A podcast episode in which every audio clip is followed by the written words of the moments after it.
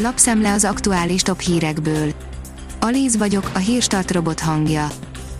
Ma február 4-e, Ráhel és Csenge névnapja van. A Demokrata írja, elhunyt Takács Ferenc.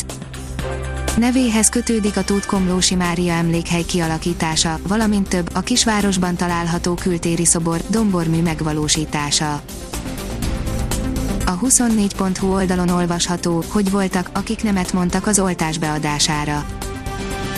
Túlnyomó többségük viszont nagyon szeretné oltani betegeit, mondta az orvoskamara házi orvosi csoportjának vezetője. Sós Zoltán szerint a házi orvosi rendelőkben nyugodt szívvel lehet tömeges oltást szervezni, de a közös oltópontok kialakítása gyorsítaná a folyamatot.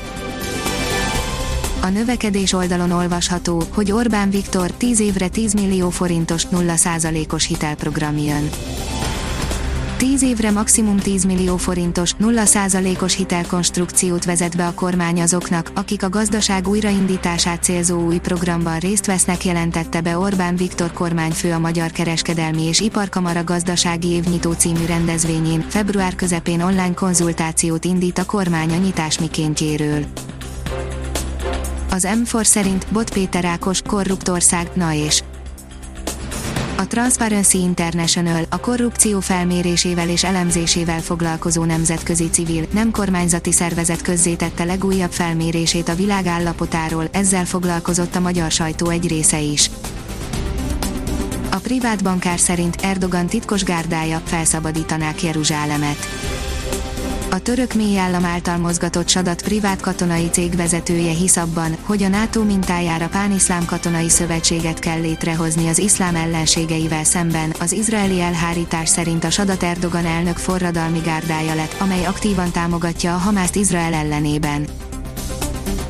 Már tényleg vége, győztek a horvát devizaadósok, írja az az én pénzem a horvát alkotmánybíróság elutasította hét horvátországi bank keresetét a svájci frank alapú jelzálog hitelek ügyében, a pénzügyminiszter hat pénzintézettel már megállapodott, azok elállnak a nemzetközi választott bíróságon kezdeményezett eljárásoktól.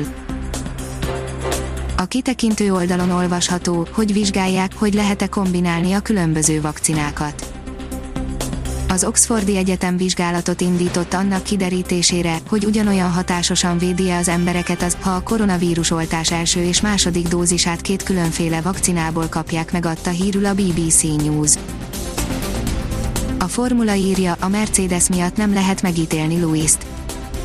Carlos Sainz szerint csapata fölénye miatt képtelenség megmondani, mennyire tehetséges is valójában a hétszeres világbajnok, akit viszont ő személy szerint minden idők egyik legjobbjának tart. A Hír TV írja, beutazási korlátozásokról döntött több európai ország kormánya. A következő héttől kizárólag három napnál nem régebbi negatív koronavírus teszteredmény felmutatásával lehet belépni Ausztriába. A vezes oldalon olvasható, hogy közel 400 autót rontott el egyetlen ember. Autógyárban dolgozni felelősségteljes dolog, különösen, ha a modern digitális rendszereknek köszönhetően az ember nem kenheti másokra a saját hibáját. A Promoszöns oldalon olvasható, hogy Messi zseniálisan focizott a Barcelona őrületes kupa meccsén. Őrületes mérkőzést játszott a Granada és a Barcelona spanyol kupa elődöntőjében. A kiderül oldalon olvasható, hogy délen tart ki legtovább a koratavaszias idő Továbbra is a megszokottnál jelentősen enyhébb időben lesz részünk, a napsütést azonban nagy területen borult égbolt váltja, délen és a Dunántúl nyugati felén szakadozhat fel a felhőzet. A Hírstart friss lapszemléjét hallotta. Ha még több hírt szeretne hallani, kérjük, látogassa meg a podcast.hírstart.hu oldalunkat, vagy keressen minket a Spotify csatornánkon az elhangzott hírek teljes terjedelemben elérhetőek weboldalunkon is. Ha weboldalunkon hallgat minket, az egyel korábbi adás lejátszása automatikusan elindul, beállíthatja, hogy az összes korábbi adás, vagy csak az aktuális tematika hírei következzenek. Köszönjük, hogy minket hallgatott!